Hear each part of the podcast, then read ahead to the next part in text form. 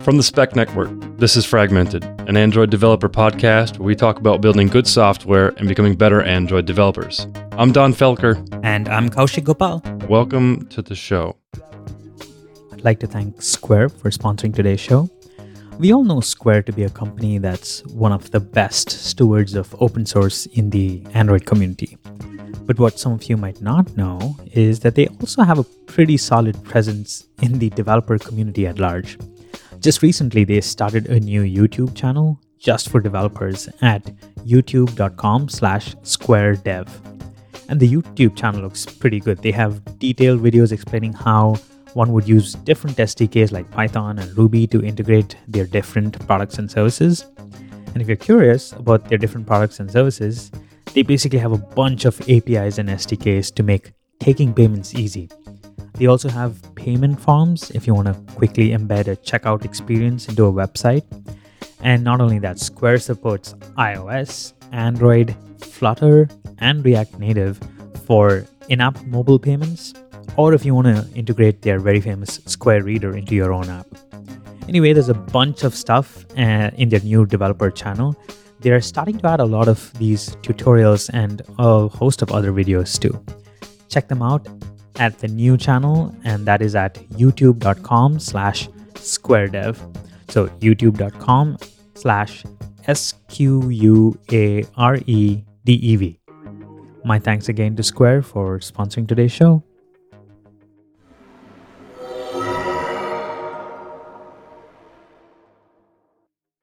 Kaushik, here we are again, man. Hey, hey, it's that time of the year. It is. It's, um... It's been a few episodes since you and I have uh, been on the mic together. Yeah, and for uh, for folks who don't know, like both you and I have been traveling a lot, uh, mm-hmm. so it has been difficult to lug our gear. As most folks know, we tend to have like an elaborate audio setup, we so do. it's it's hard to like lug around most of that stuff uh, and have like high quality stuff. So what basically we've been doing is we've been recording some of these episodes that you and I have talked about. But we're like, okay, let's just like go quickly record this on the side and have that. Uh, so we still want to have content out for most people. So that's basically what we've been doing so far. Um, but these sessions are more fun because like it is, you know, we get to like catch up.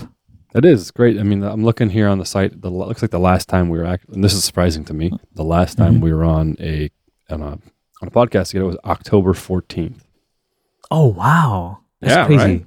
It's been two months. Yeah, I didn't think it was two months, but yeah, it, it kind of snuck up on us. So uh, those of you that have been listening um, and hanging in there for us and, and listening to the individual episodes, thank you very much. We've had a lot of feedback from you folks uh, saying that you'd like to hear us both back on shows together. So we're trying to work that in as much as possible and as much as our day-to-day lives will allow. Yeah, yeah. Uh, there's, yeah, it's obviously, we've been doing this for some time now, so... Uh, there are different things that we want to, like, we still have a lot of ideas that we want to, like, use and, like, we want to take in, in different directions, but we can get to that in some time.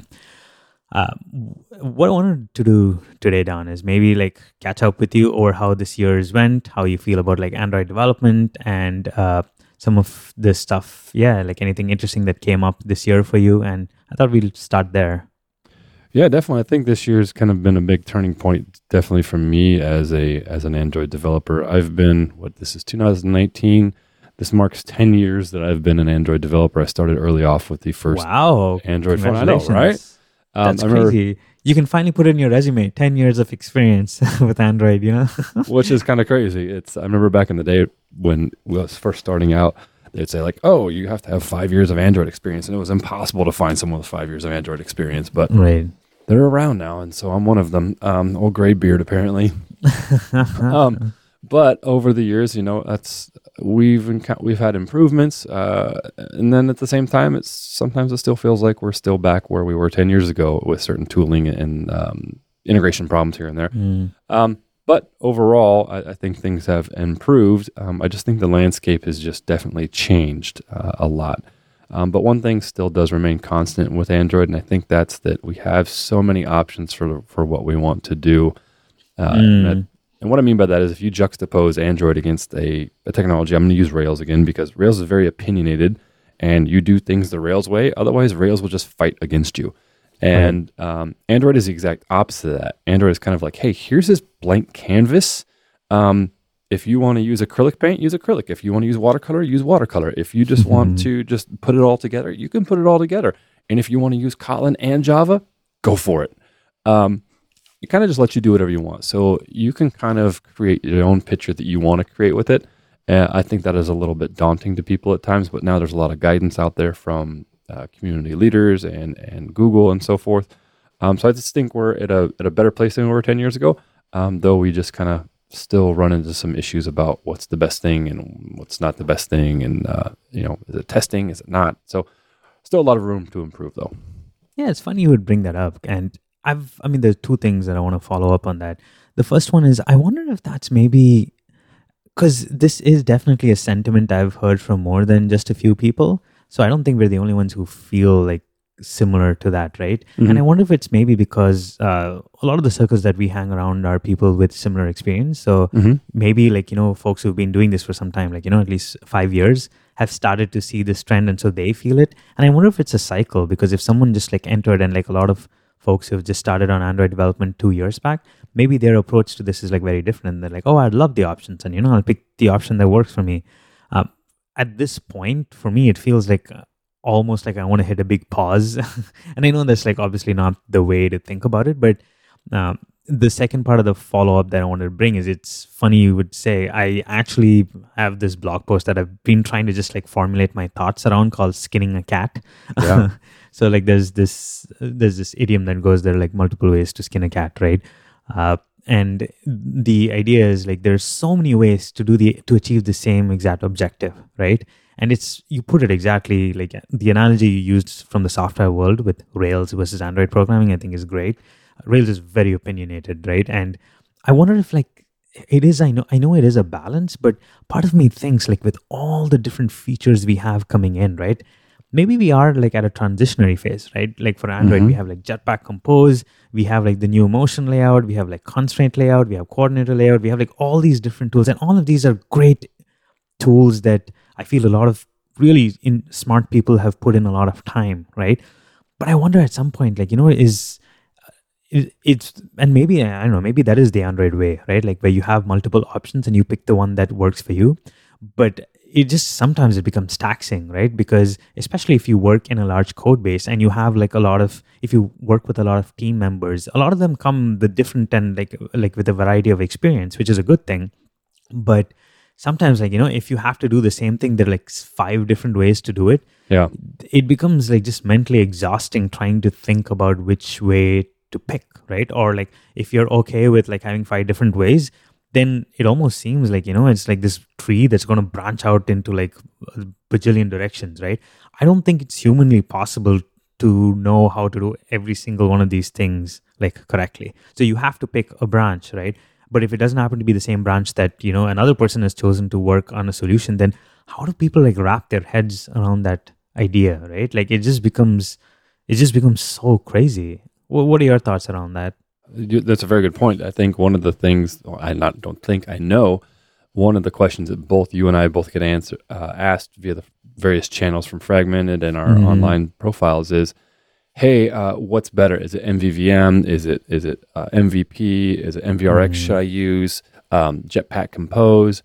Uh, you know, should I use you know whatever these things are at um, that's coming out, and or should I just kind of just throw everything in a you know in a fragment or an activity, or should I use single screen?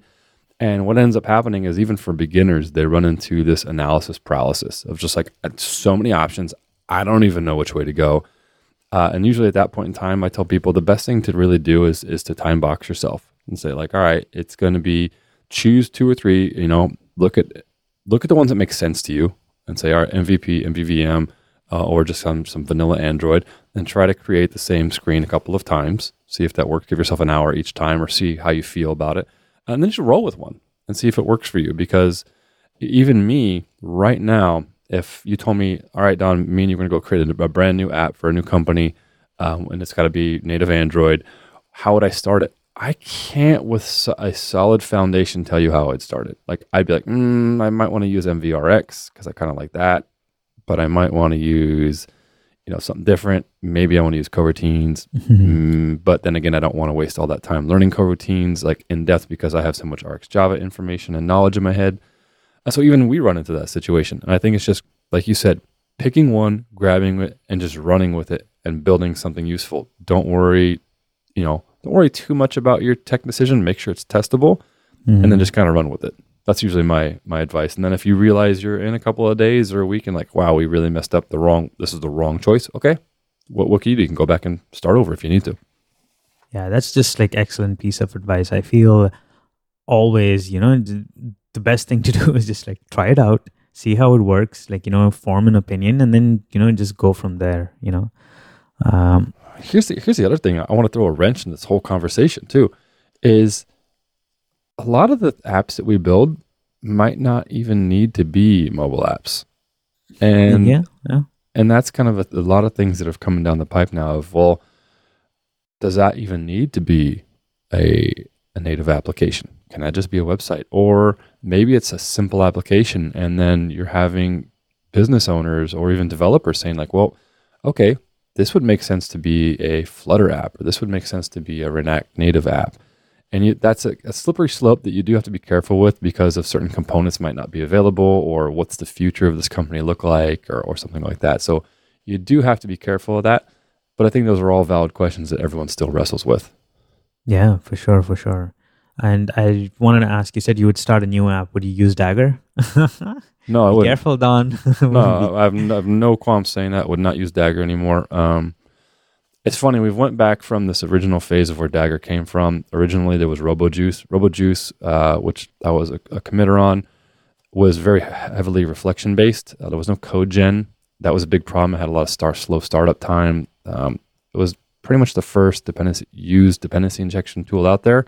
Mm-hmm. Uh, we used it at Groupon, uh, where uh, Mike Burton, the original author, created it. And it worked well, uh, and then from there, I, I know that Square had used it, and then uh, out of Square came came Dagger for CodeGen and, and, and speeding things up. Um, but now, these days, I've run into so many problems with Dagger, uh, compilation, rebuilds, especially on large projects, uh, that I'm beyond frustrated with it, and I would love to remove myself from it as much as possible. Now, disclaimer time.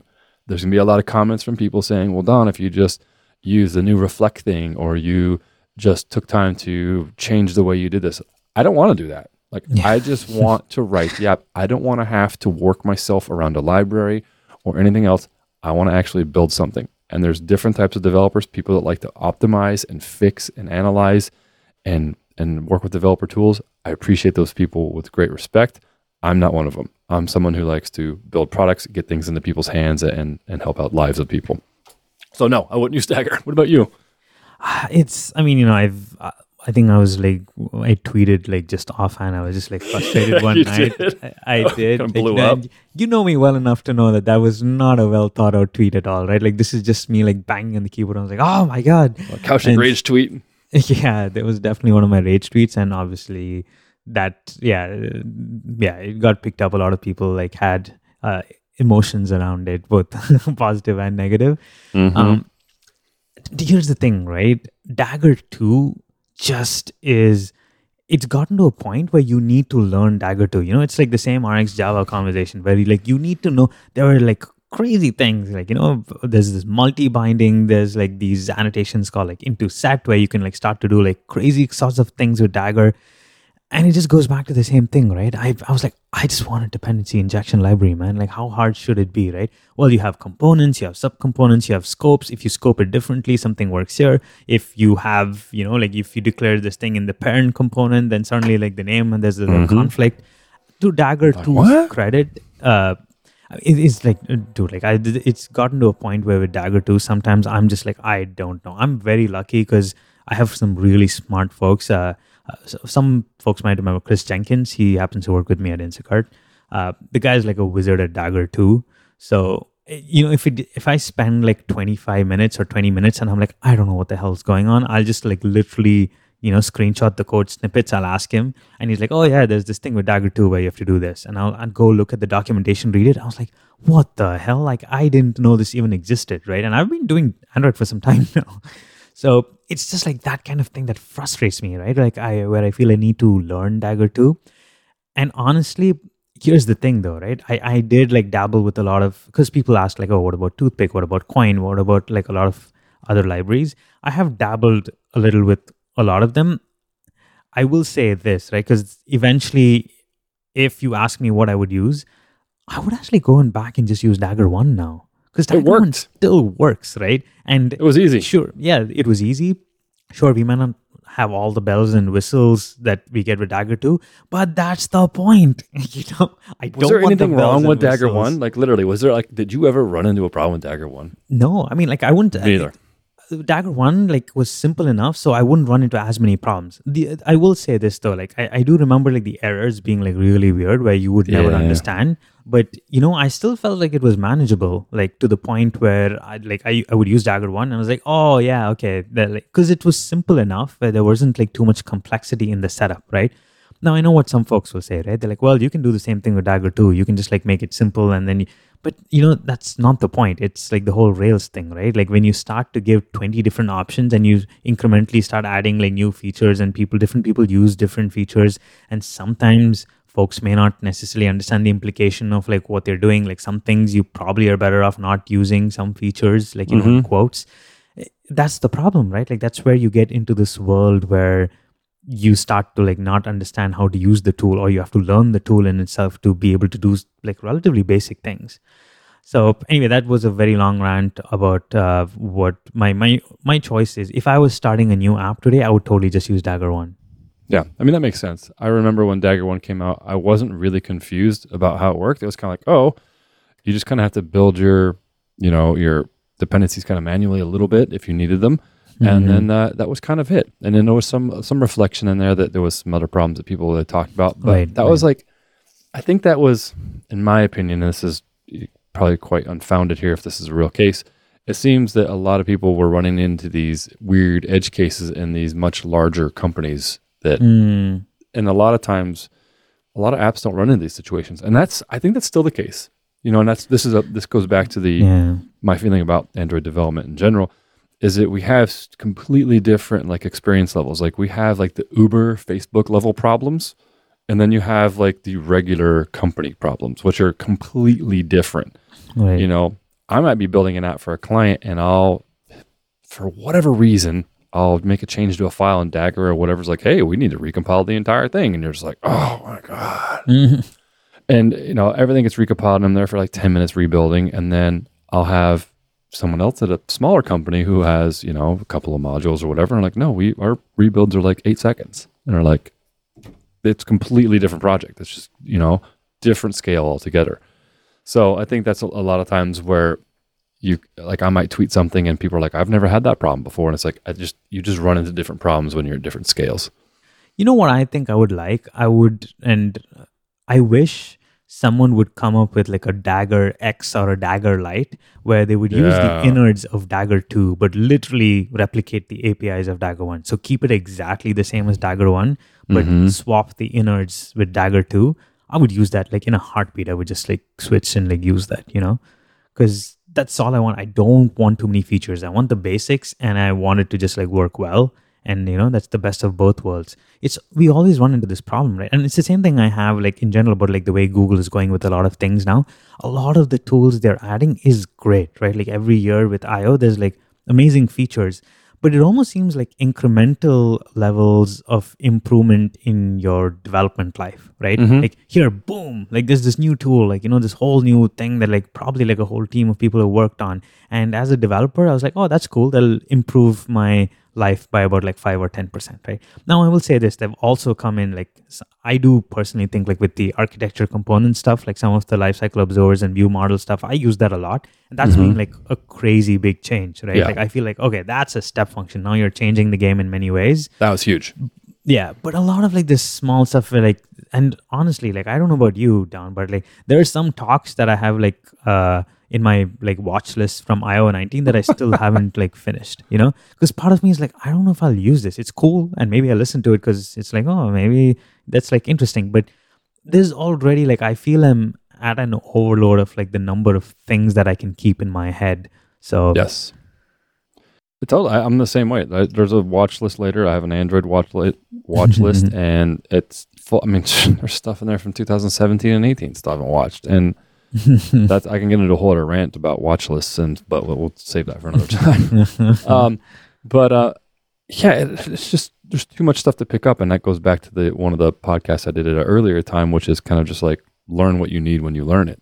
I mean, mm. when you need it, and so sometimes there's no way for you to to know. Okay. Everything at one point in time, and uh, you just kind of have to, to go with what you what you have, because, like you said, there's so many things in Android that, that I can use. And lifecycle stuff, I agree with you, humongous game changer. Mm-hmm. But then there's other things like the I'll, I'll be honest, the navigation components mm-hmm. still have still have not touched it. I have no idea. I don't even know right. what it's like. I've mm-hmm. looked at it a few times and been like, okay, but then all the apps that I work on have their own way of navigating, and like to re-architect that to use navigation components would just be a tremendous amount of time for what benefit? You hit the nail there. It's the exact same thing for me, right?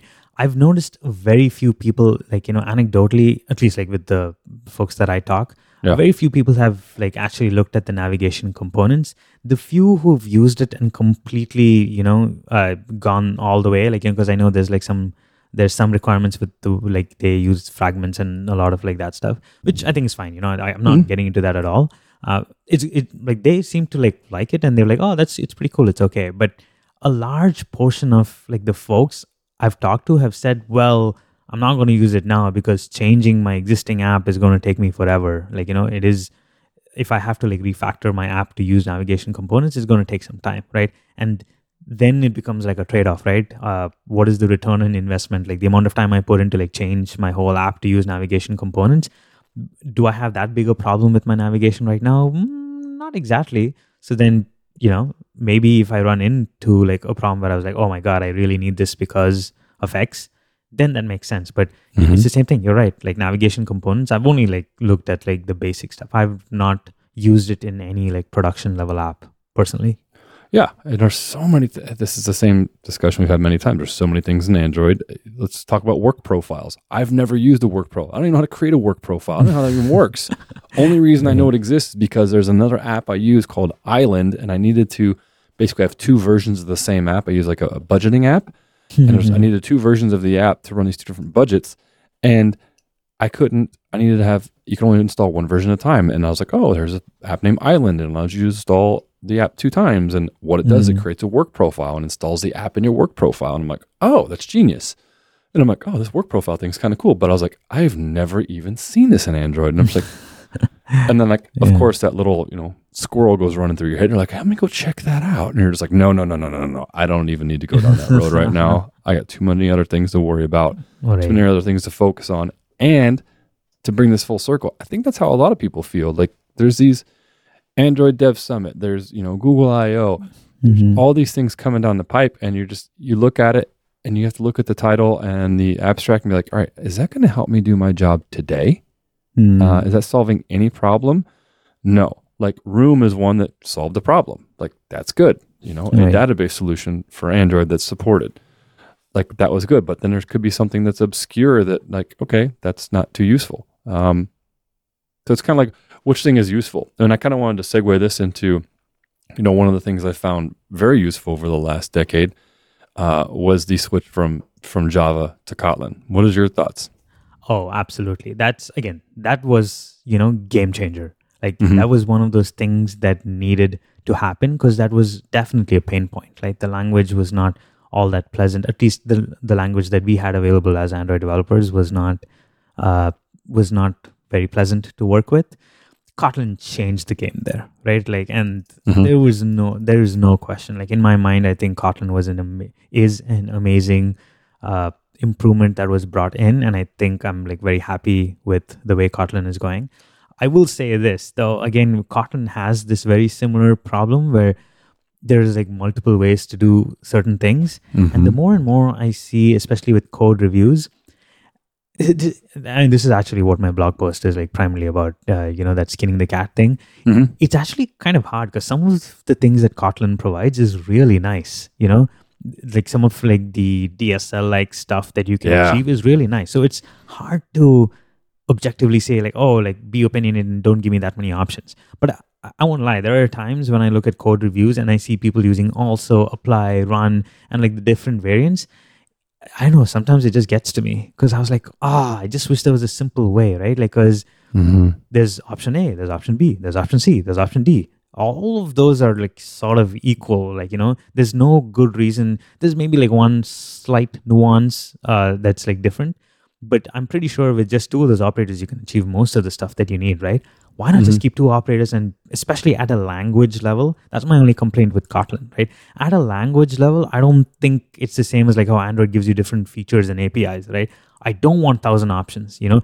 Keep it like sort of constrained, but make that like a really good choice. And for the most part, I think a lot of those A P Is already exist, right, with Kotlin.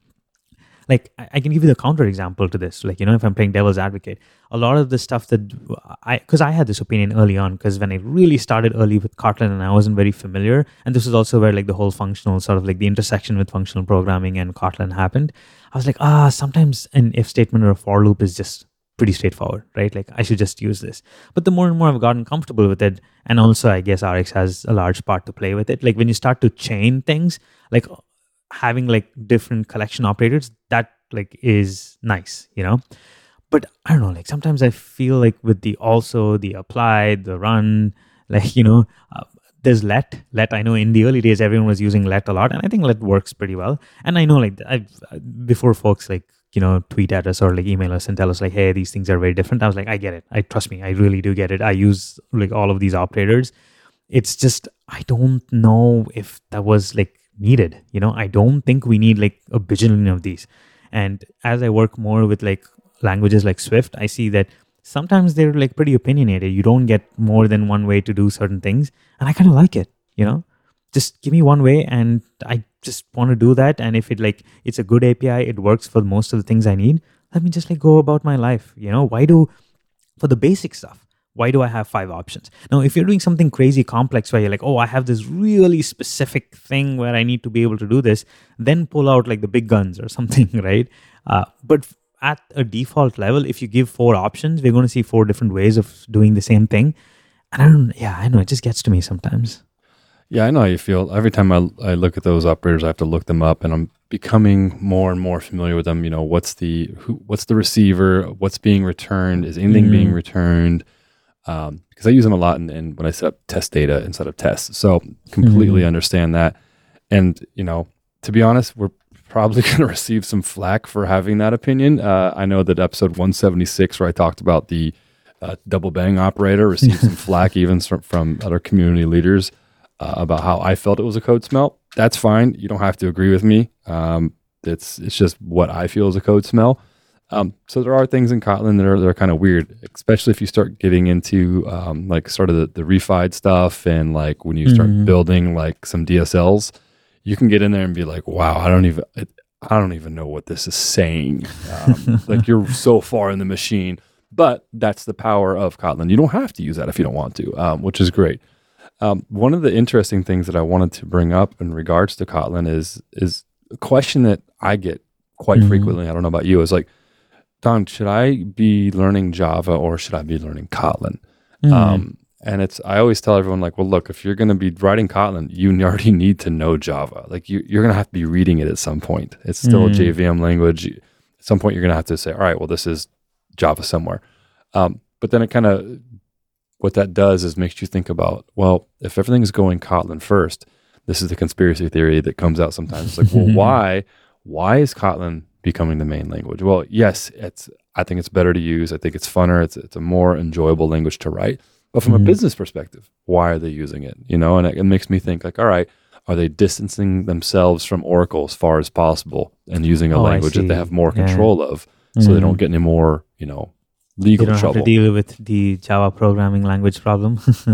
Yeah, exactly. So, you know, they don't have to rely on an open source version or whatever. So it's interesting. So who knows where that what, what that will lead to? Um, I definitely think Kotlin is an improvement. It's where I will continually write um, mm. Android code. And to be honest, if I have to write anything in J V M, even on the server side, I'll still push for Kotlin just because I find it an enjoyable language. You nailed it on the head. when you can start chaining various different collection operators together. I know there's new versions of Java which allow you to do a lot of the similar things, mm-hmm. um, but then there's a lot of the features in Kotlin that you just don't get in, in new versions of Java, and it just makes coding much more enjoyable. And if it's uh, something I enjoy, then I'll be more apt to do it more often. Yeah, and I, I will say like the Kotlin first thing, uh, I've it, of course like Google probably has like there's like some business objectives there. I don't want to get into it because I honestly don't, we don't, like, yeah, that's not something that we are aware of. So it's hard to comment on that. Uh, yeah. I will say this though, like it is possible today to like just only know Kotlin and put out a really good Android app without knowing any Java. You know, I think it's gotten to that point now. Uh, you think so? I think you still have to read Java at some point. I mean, you're going to run into something. You're like, oh, I'm, I'm, how do I do this on an Android app? And you end up on Stack Overflow on a Java answer. Oh, I see that way. Oh, that's interesting. Like where like a lot of like the past knowledge or a lot of like, there's a wealth of like knowledge in like dealing with some exceptions already that uh, is in Java. So you probably have to like read that anyway. Yeah. Huh. Because you might be saying like, how do I do X, Y, and Z in Android? And boom, you end up on Stack Overflow and there's a, there's a Java answer. You're like, oh, crap, what is that? Like, okay. Now, and of course, if you paste it into Android Studio and you're in a Kotlin file right. thing, I mean, amazing folks at JetBrains and at Google, like, oh, hey, you're pasting in some Java. Want us to convert this for you? Yes. Yeah, um, yeah, I would. That's a fair point. That's a fair point. I guess like what you're saying is like if you really dive into like the nuts and bolts and like you're in a production app with like, you know, fifty people, and like, you, at some point you'll have to drop down and like there will be some Java you'll have to run into. I think you need to know how to, here's a, here's a, the, the stipulation. You need to know how to read Java. I'm not saying you have to know oh, how to write it. I see. Okay. Yeah. yeah. Oh, that's, that's a good distinction. You're saying like in, you still need to know how to read Java. Yeah. Like you tell me to go write a C program. Not happening. I can read it though. Like, right. I, oh, I see what they're doing here. Like, oh, that, okay. Oh, mm. that goes over there. Oh, oh, oh, that's tricky. Oh, okay. Mm. All right. You know, and then I can read it, but you asked me to code the same thing in C, and I'm just going to laugh at you. So. It's all oh, that's like, yeah, that actually, that's a, that's a very good distinction. Like knowing how to read Java. Oh, I, I didn't think of it like that. I, because the equivalent for me was like when I was doing a little iOS programming, when I was looking at Swift, like Swift and Objective-C, I do not want to read, like, I do not want to write Objective-C, you know, if that's it, I was like, oh, sorry guys, like, you know, one yeah. of the other iOS developers will handle this. Like, you know, I'm, I'm out of here. Cause I was like, if I'm writing an app, it's going to like only be in Swift because that's the only language that's similar enough to Kotlin that I would want to deal with. Mm-hmm. Uh, but you are right. Like there's some times where I'm like, oh, what do they do here? And it is in Objective-C. So reading, and I don't know, maybe it's just like familiarity. Reading Objective-C is a, is a, It's, it's like crazy town, man. You know, yes. I was like, "What? Wait, what happened? Why are there brackets yeah. there out of like nowhere?" You know, why is this weird uh, colon hanging over here? What the hell is that thing for? Yeah, and I'm pretty sure most people feel like similarly about Java, but like, uh, yeah, you're right. I think, but still, like knowing how to read Objective-C or reading Java would definitely, yeah, is pro- yeah, is still needed. I yeah, that's fair. I. Yeah, that's a very good stipulation. But yeah, Kotlin in, in itself, though, is like, I was writing some yesterday and I had to get this list. I had to filter this list. I had to do some manipulation of the data. Then I had to return it as a map of something. And I did it in two and three lines of code. And it was just like, boom, boom, boom. And I thought to myself, I was like, oh my God, this is why I love Kotlin. Yeah. And, and it just reads pretty well too, right? Like, and you're able to do it in a way where like you can go through it and it's like, yeah, that makes sense. It isn't like some contorted sort of like thing that you need to do. It's all just like in there. Yeah, and it made sense. And I, that's what I stopped actually and I looked at it like, you know, like you're observing your child who just did something amazing. You're just like, oh, look at that. That's beautiful. uh, I like that. I like that. A funny and, thing uh, you bring about the chain. Sorry, before we go yeah, off no, that thing. I know there are some people who don't like chaining. You know, they're like, oh my God, all these chains. There's, and I don't know, maybe that's like RxJava has just trained us to be okay with chaining and like functional style like programming, but I kind of love the chains, like because mm-hmm. there's some folks who feel like really uneasy and want to abstract, and they're like, oh, let's like write a helper function that like sort of like abstracts like four or five parts of the chain. But to me, I was like, I like to see them all down there, right? Like your like map, flat map, boom, boom, boom, filter, this, that. Like I want to read it all because that actually allows me to sort of grasp the concept completely. Yeah, mm-hmm. I feel and, like, the same adding, way. And like trying to like abstract that away so that like, you know, you move it into a function or into a different class. Sort of like, I don't know. To me, it's like, obviously I'm not saying like there's, it depends on the code snippet. Like I'm not saying that as a general like total statement, but I kind of like having it all just down there. I, I like having multiple chains, because as long as the chains are like simple and small and you're not doing like, you don't have like twenty lines inside that like block. Yeah. I kind of like having the chains because it it almost like helps me keep the continuity in my head, you know? Yeah, and that's one thing I like to do as well, is put those chains together. And if I do run into a situation where a block becomes many lines, mm-hmm. what I like to do is I take that block and whatever's in that block, I'll turn into a function or an extension function. And ah, so then I might right. say like, hey, it dot to view model list or whatever the heck it is, mm-hmm. you know? Right. And then so I could, and then from there I might map it into something else. But then I could still read all, mm-hmm. I keep all the collection chaining together. So like mm. you, I can actually, I, I feel like I can then see the, the blueprint of the code at that point and say, oh, right, right. I'm getting this something from the A P I service. Okay, and we're turning it into this, and then we're going to map that over there, and we're going to turn that into X, Y, and Z, and then we do something over here. Oh, okay, and then we finally get these four values at the end. Oh, oh interesting. Mm. Okay, cool. And then if I need to dive into that big, deep block that returns a view model list or list of view models, I can go in there and look at that and see what that does. Yeah. By the way, I love your phrasing, blueprint of the code. I love that. I'm going to use that for sure. Because it just like, it so succinctly conveys what I want to see, right? Like I want to see mm-hmm. the blueprint immediately. And then if I care about any piece, then I can go in. Yep. Uh, you just dive right in and say, all right, what is that? Like, I, and it reads well. And that's, that kind of goes back to the whole thing that we've talked about is like naming. Naming is important. I know that Hannah Meyer Hansen talks a lot about this. Like you have to, it's important to spend time on naming. Like don't bike mm-hmm. shed over it for weeks, but it can right. make the biggest difference. I'm going through some legacy code right now that was um, for a client, and I noticed that there's they're following a similar pattern throughout the app um, mm-hmm. with some database code. And inside of all these different database layers, they I what I eventually noticed is they just copied one class and just dumped it into the next one, renamed it. They didn't even rename the variable parameter names. And right. so it could be like customer list. And I'm like, why, why are we working with customers inside of the order database? I'm like, what the hell? Mm. And then I'll look, read the code and I'm like, oh, that's just the variable name. They didn't change the variable name. We're actually working with orders. It's just in the wrong name. And I'm like, oh my God. That's got to be confusing. Well, that's it goes back. Yeah. It's good naming is important. So if you have, if you're chaining everything together and using extension functions and you're, your extension functions are named like hot dog and coffee and, you know, wiener dog or whatever, like foo bar, you, you know, the yeah. very famous examples we have. Yeah. Yeah. Let's, I want to riff on that for right now. Yeah. Foo bar. Right. I have no problem with foo bar. Like I have none, like everyone hates on it. We should have better names. Like I don't care about it. It's to me, like if I'm using test data and there's a string of a first name, I'll put foo in there and the last name is bar. Why?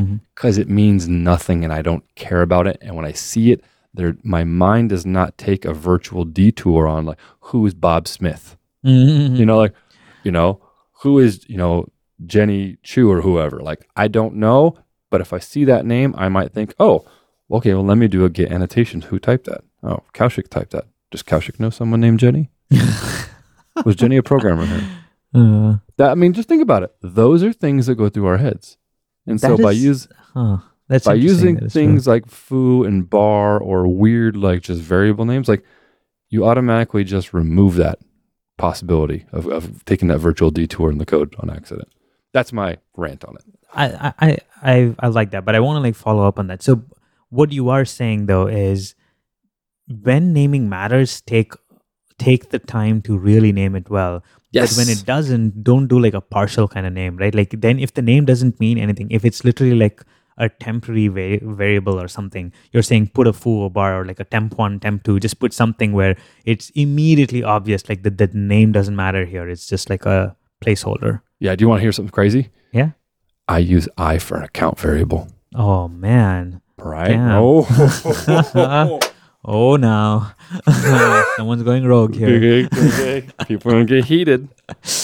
Oh my God. No, I mean, it totally makes sense. Like it's the Polka. Same thing. I've, I've noticed in my programming, especially if it's something that's very like algorithmic where it's, you know, it's purely just like moving the bits. I, I tend to like add names that don't necessarily have too much business connotation, because it's the same thing, right? When you're going through the code base, I want your focus to be purely on just this snippet. Like, don't think about like the other parts of the business, because that doesn't matter in this specific code snippet, right? And when it does matter, all I want you to be thinking about is just like the business aspect of it, right? So then I would like name it very detailed.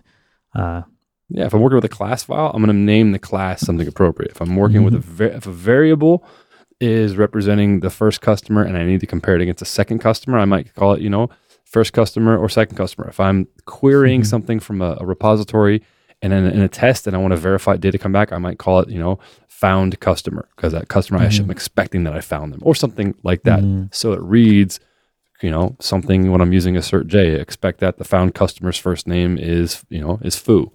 Like, okay, cool. Did it work? So anyway. Right. No, that makes sense. Segueing a little, because you did mention um, conferences.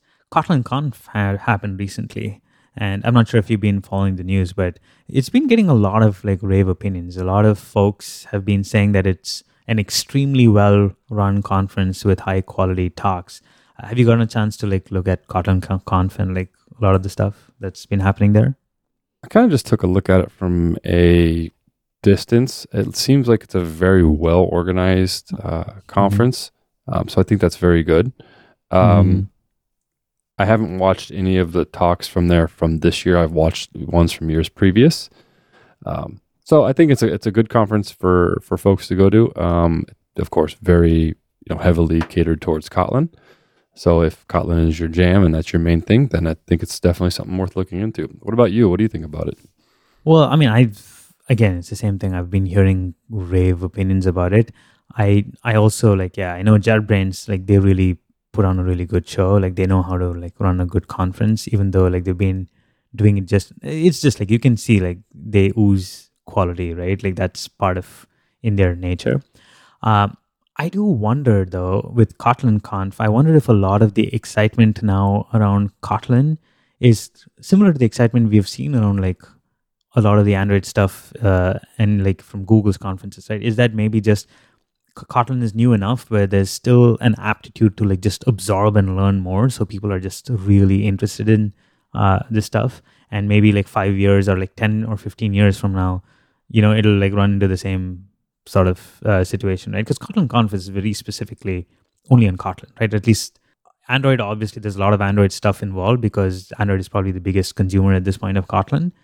But it is, in theory, a pure Kotlin conference, not an Android conference, right? And I imagine that's probably why there's a lot of like variety and interesting content. So it's just like a random thought. I, I don't honestly know.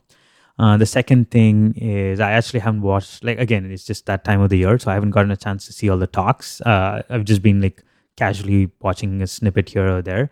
I do, like, I do want to try and take the time to like watch some of the talks I have queued for Kotlin Conf, but besides that, I've been getting, and I'm, I think you've been getting a lot of these questions a, a lot as well.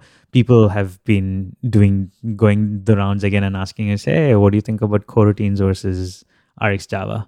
you know, and I think we've talked about it before, but I mean, I know, yeah. Do you have like thoughts or like anything you want to say for now before we do an in-depth conversation on that again?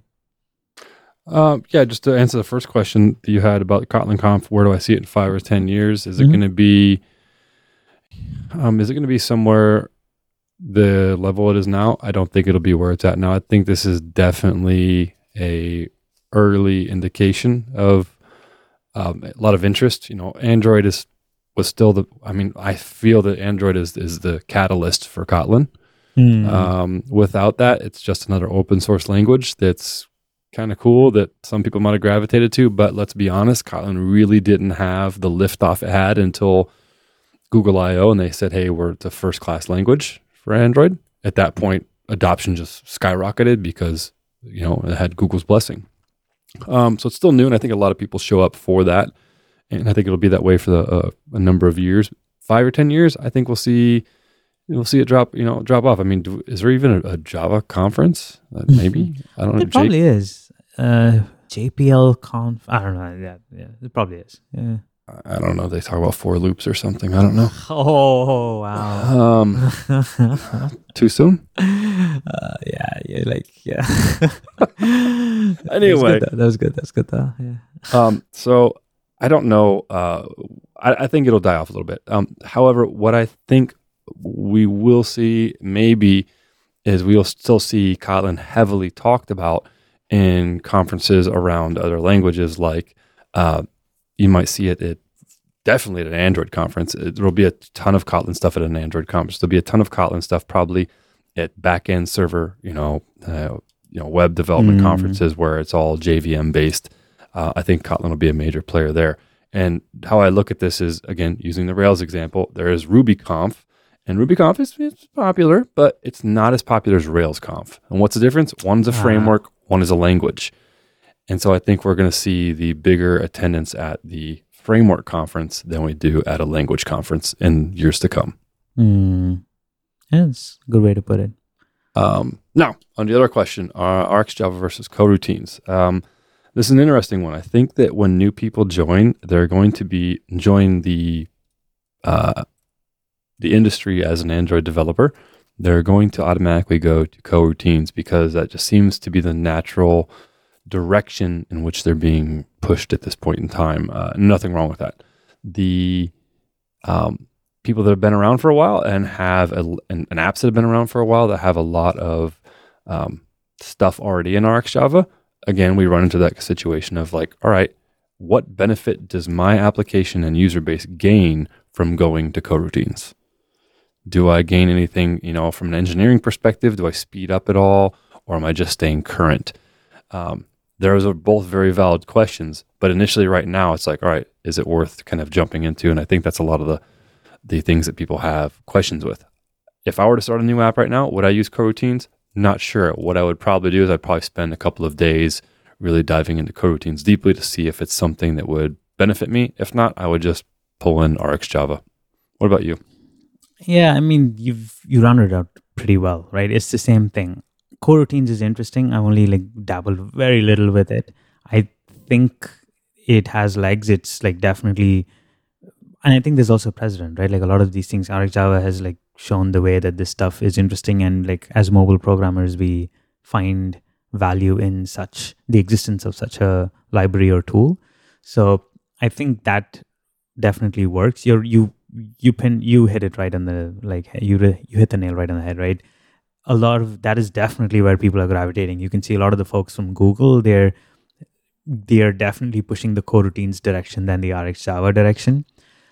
Personally, for me, it's very simple, right? I actually don't, with my current understanding of coroutines and with the current stability of the library, like with flows and channels, I don't see a benefit over RxJava, so I'm not going to switch right now uh, because I actually don't see a benefit, right? Like I, the A P Is, I don't necessarily like, and maybe this is a comfort thing and uh, over time, maybe that'll change. I don't necessarily know if like, you know, flows and channels like the A P I is any better than RxJava uh, at this point. And that could totally just be a bias because I've been using RxJava for quite some time now. Personally, I don't see a reason to change yet.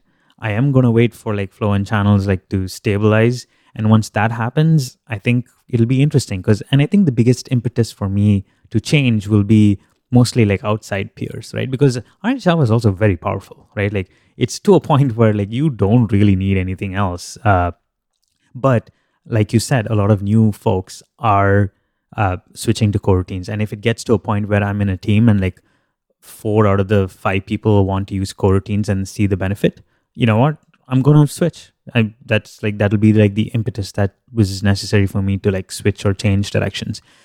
I don't currently see like in an app that already has RxJava, I don't see the benefit today in just switching to coroutines or like changing that up now because there's no benefit, right? Like I, I don't have free time to like just refactor for the sake of refactoring. Like I need a solid reason and I don't see that solid reason today. And maybe the re- solid reason for me in the future would be basically that everyone else only knows coroutines and nobody knows RxJava, I'll, and I'll switch. You know, I'll learn it and I'll switch.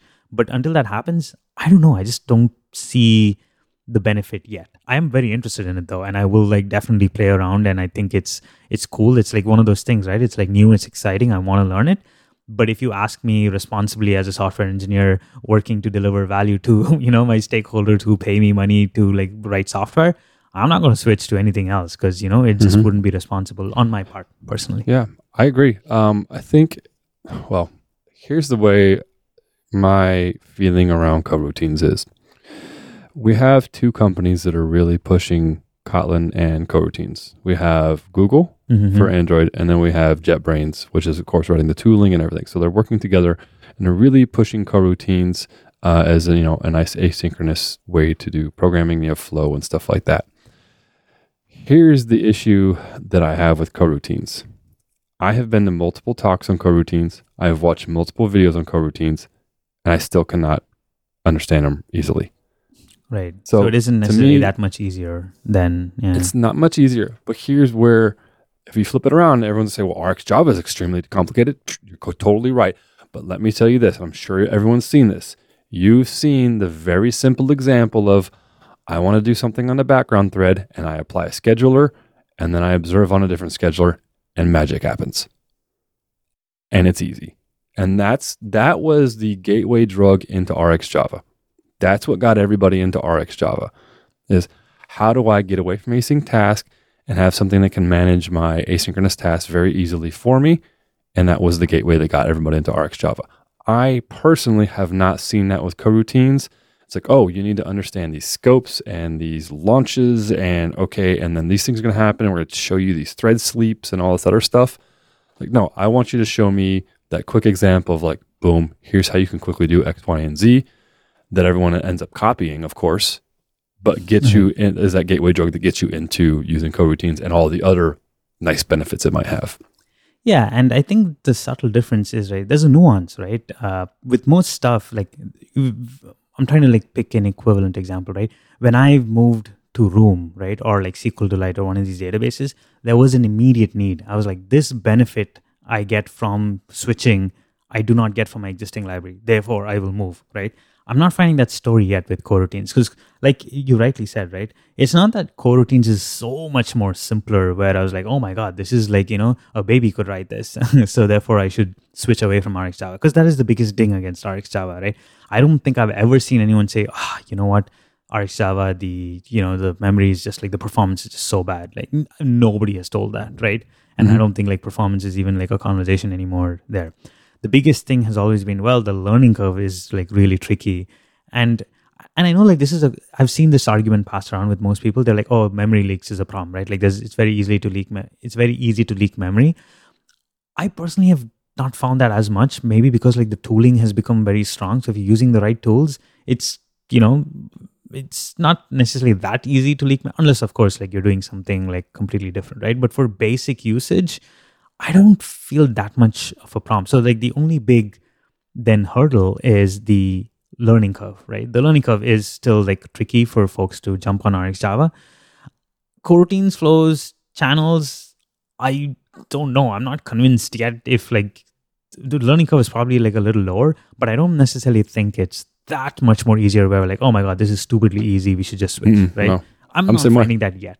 So no, that's my big problem is, is I, I don't, like you said, you have to have that quick buy-in. And honestly, mm-hmm. if you show me the quick buy-in, and you, you show me that quick video of like, hey, here's here's this use case that's going to solve eighty percent of your problems. Just do this. And you're going to get your background asynchronous stuff and you're golden.